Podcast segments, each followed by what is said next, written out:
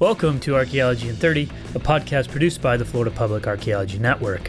I'm your host, Mike Thomin, and in this episode, we'll chat to FPAN Central Regional Public Archaeology Coordinator, Nigel Rudolph.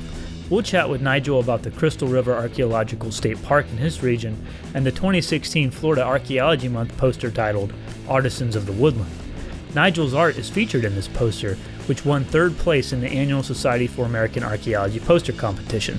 We'll also talk to Nigel about his work as a ceramic artist and how his background in art applies to interpreting cultural material in public archaeology.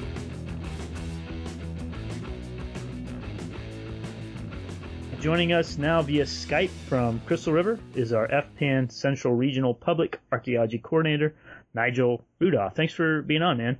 Hey, Mike, my pleasure, man. It's good to be here. And so, uh, you are actually your office is located out um, in the Crystal River Archaeological State Park, which is uh, it's a national historic landmark, um, but obviously it's it's also an archaeological site. Can you tell me a little bit about that site and why it's significant? Absolutely. Um, yeah, I'm really lucky to uh, be at Crystal River. I mean, it's really one of the most amazing sites that I've been to in Florida, um, that I've been to in the southeast, um, and it's really unique in its design and its location and all that um, in Florida and really throughout the southeast United States and maybe even the entire United States. But Crystal River as a site, um, basically the latest dates, and I know dates are so controversial, but the latest dates that we're going with is about 450 BC to about uh, roughly 1000 AD. I think the last I heard, the last radiocarbon date that Dr. Tom Pluckhahn from USF got was 960 AD. And so it's a large mound complex, uh, both midden and sand mounds, um, and it's unique for the fact there's several large platform mounds there at the site. Um, the largest being Mound A, which is about 30 feet tall, um, and it's right on the Crystal River. Unfortunately, there's only about a third of that mound still there. Two thirds of it got bulldozed in the 1960s. But it's a really fantastic site, ceremonial center, um, large burial complex, which consists of three mounds. And then there's a smaller burial mound on the north end of the site. So lots going on, lots going on there. Yeah, it sounds really cool. I've I've never been there uh, myself, but I've of course I've heard about it. You know, we have the your your offices there, so uh, but I've also heard about it and read about it in other publications. Um, besides the you know the archaeology there on the archaeological site, uh, it's a state park, so people can come out and visit this uh, place. And then what other than the mounds, is there anything else that people can see there? Yeah, we have a um, there's a fantastic the, uh, museum, the Crystal River Archaeological State Park Museum. It's a really great museum. They, um, it's basically, for the most part, been unchanged since its opening in the mid 60s. Um, but just recently, with the help of FPAN, we've really uh, we started the progression to upgrade the museum and really change some of the exhibits. We brought in a uh, fantastic mural. We curated a call to artists a couple of years back, and um, for a new mural that they had painted there um, that's on the wall displayed. And we just recently acquired a dugout canoe from a site within the region, um, so that's now displayed at the museum. And um, so we're hoping that those two things, the mural and the canoe, are kind of going to be a catalyst for really updating the museum and really kind of trying to bring more public attention to this just amazing site that's there. And then uh, speaking of murals and, and artists, um, so this year uh, the Florida Public Archaeology Network and Florida Anthropological Society, uh, Florida Archaeological Council, and the Division of Historical Resources all pulled some money together to uh, create, help fund, create, and print out the uh, annual FAM posters or Florida Archaeology Month posters. Um, and so the the Society for American Archaeology they have a big poster competition every year at their annual meeting at uh, um, which is this year was in Orlando in Florida.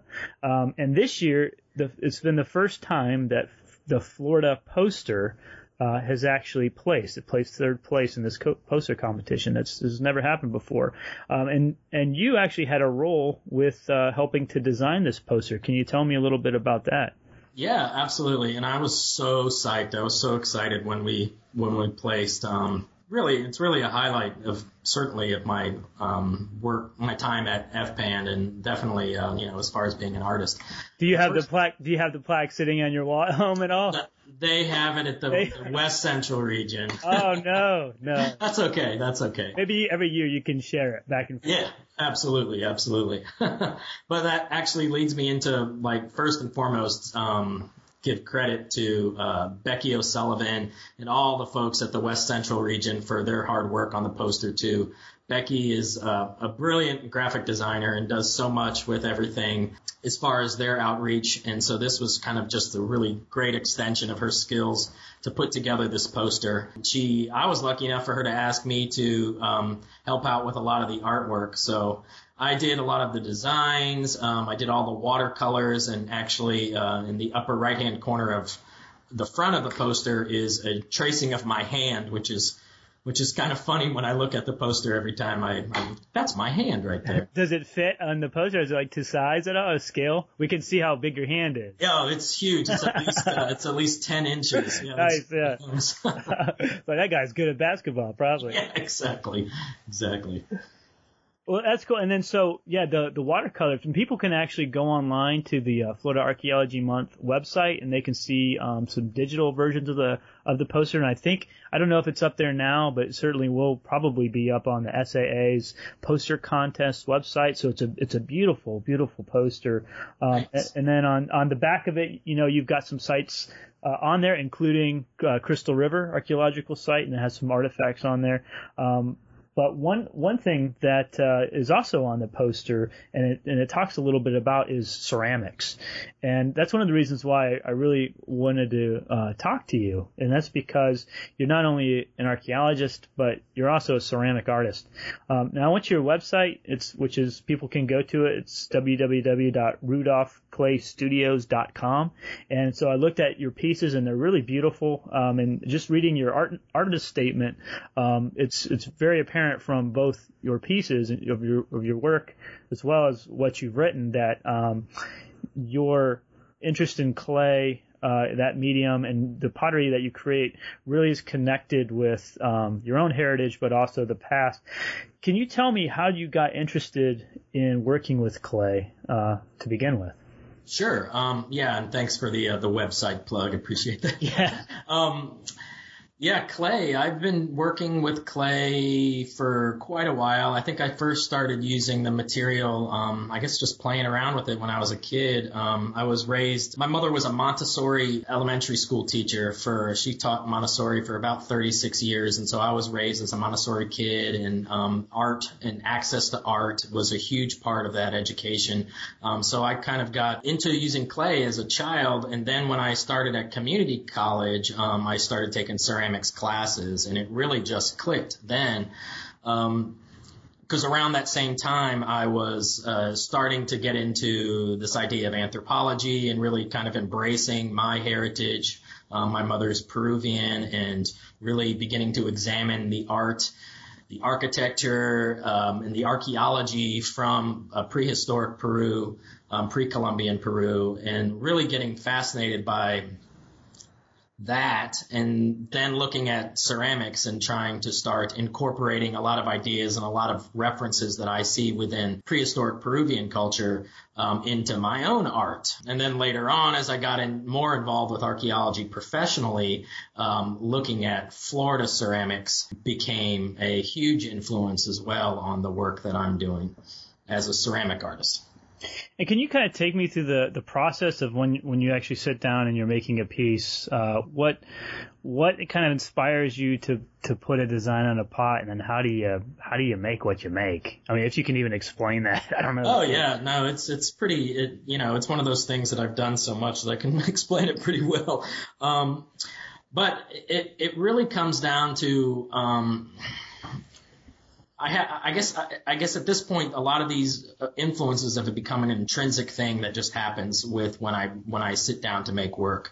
Um, all my work is wheel thrown on the potter's wheel, um, and I'm really referencing as far as the forms are concerned. I'm referencing um, American historic ceramics. So we're talking German salt glaze wares um, from the uh, 18th and 19th century. Um, you know, old whiskey jugs and things like that is that's a real big reference as far as the forms I make are concerned.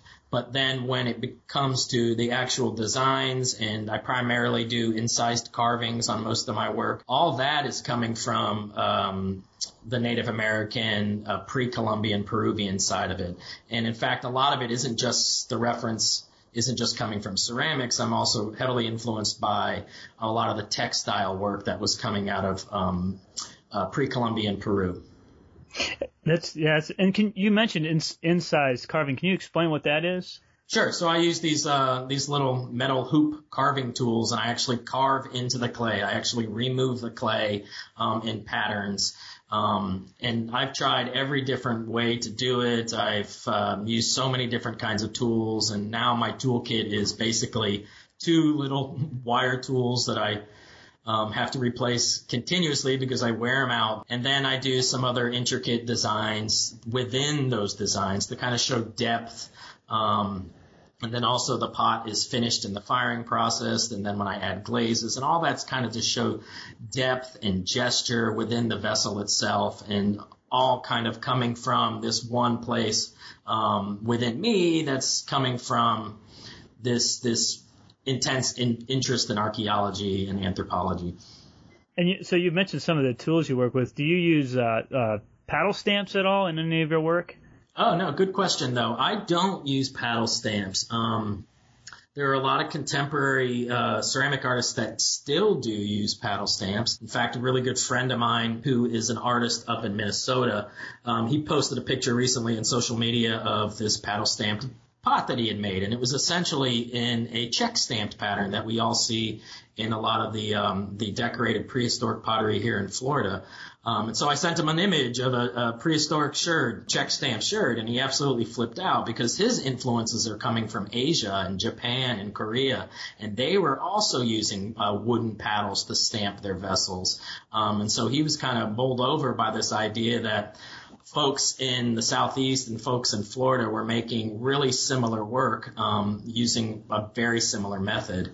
And to me, that really speaks to you know the availability of materials at the time and the um, you're you can only do so many things uh, when you're trying to decorate a, a piece of ceramic, no matter what culture you end up being in, especially before the days of plastic and all these things. So prehistoric cultures really there's a lot of similarities between um, the work that they're doing all over the world, and you see that in Asia, you see that in South America, you see that in America, and all these different cultures.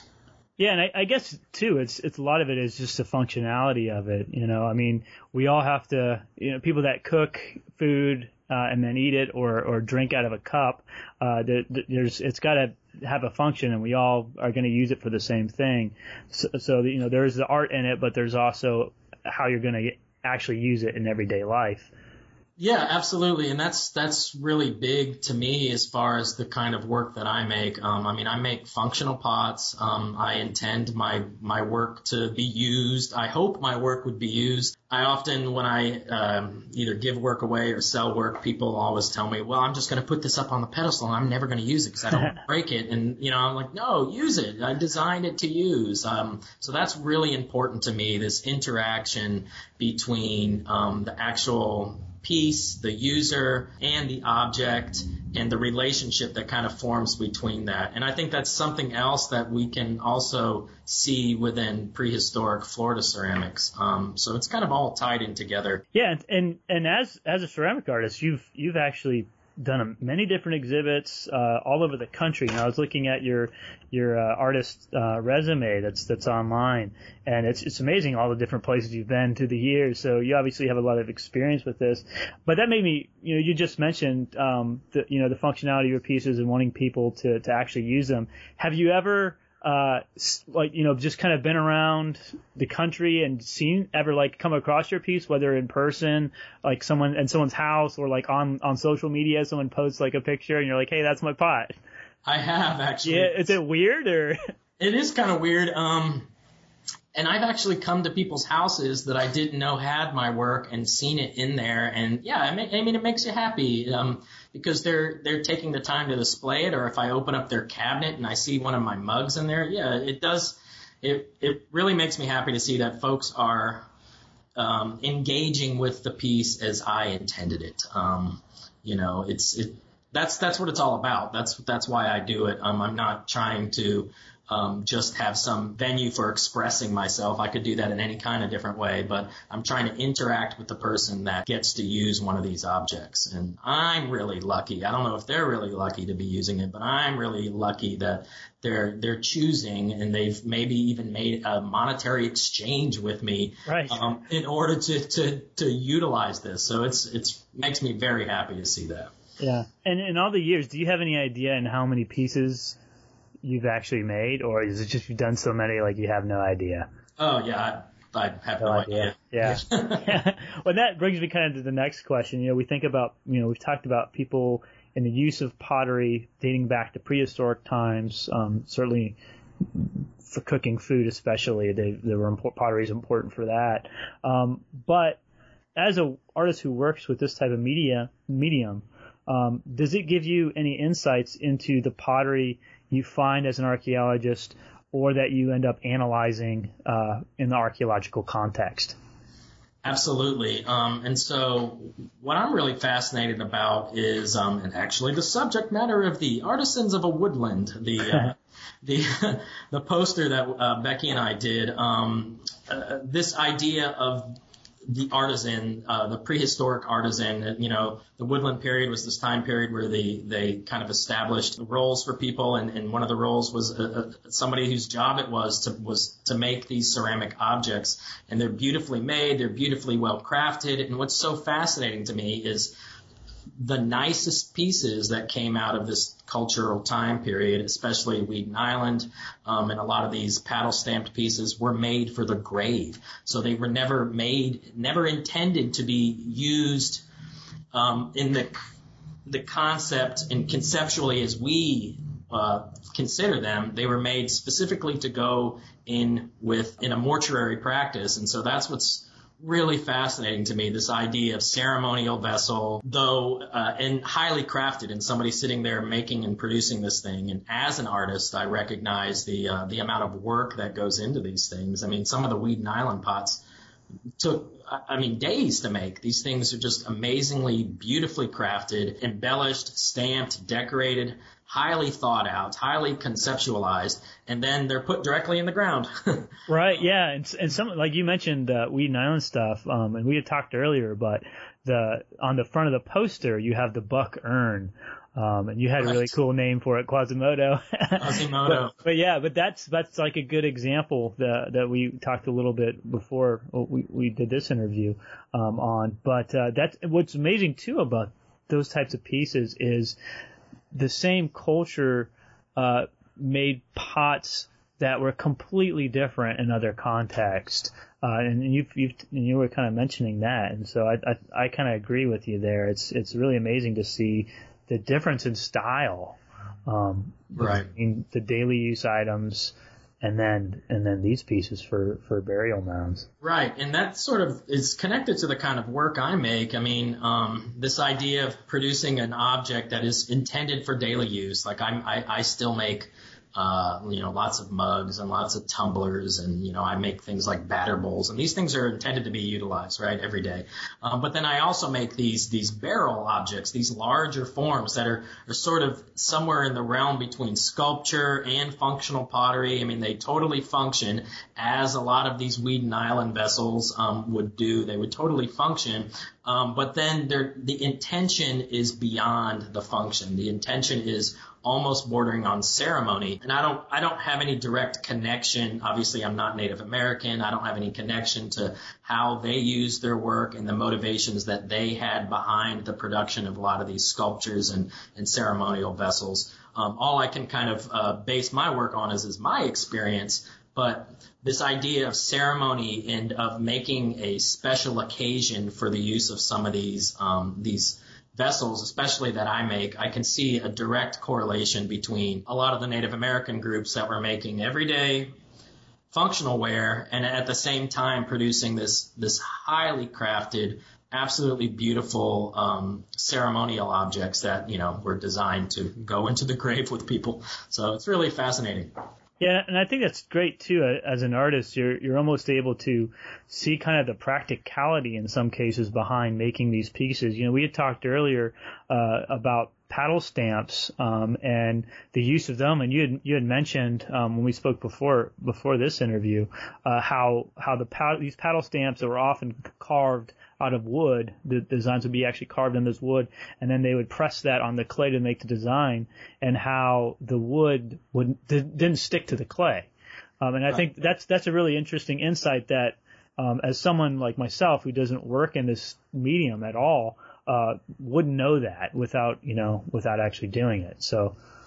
Yeah, um, and I mean the if you go back to the poster, the uh, the actual front of the the poster, the um, design work on the the left hand side, sort of that border that goes around the title and everything, all that is sort of appropriated from these uh, the Swift Creek complicated um, paddle stamps um, design. So yes, the Native Americans they would carve these very intricate wooden paddles, and they would use that to replicate that same pattern on multiple different vessels. Um, so not only, if you think about this, not only did they have to carve this intricate paddle, um, I when I have made paddles, I've used the Dremel tool. They didn't have that option, right? And so they were carving this intricate, beautiful pattern on a wooden paddle and then stamping that onto the pot. So the level of craftsmanship involved in the whole process is pretty, um, pretty intense. Um, so I mean, I wish I could make work as just amazing and thought out as some of the work that came out of prehistoric Florida.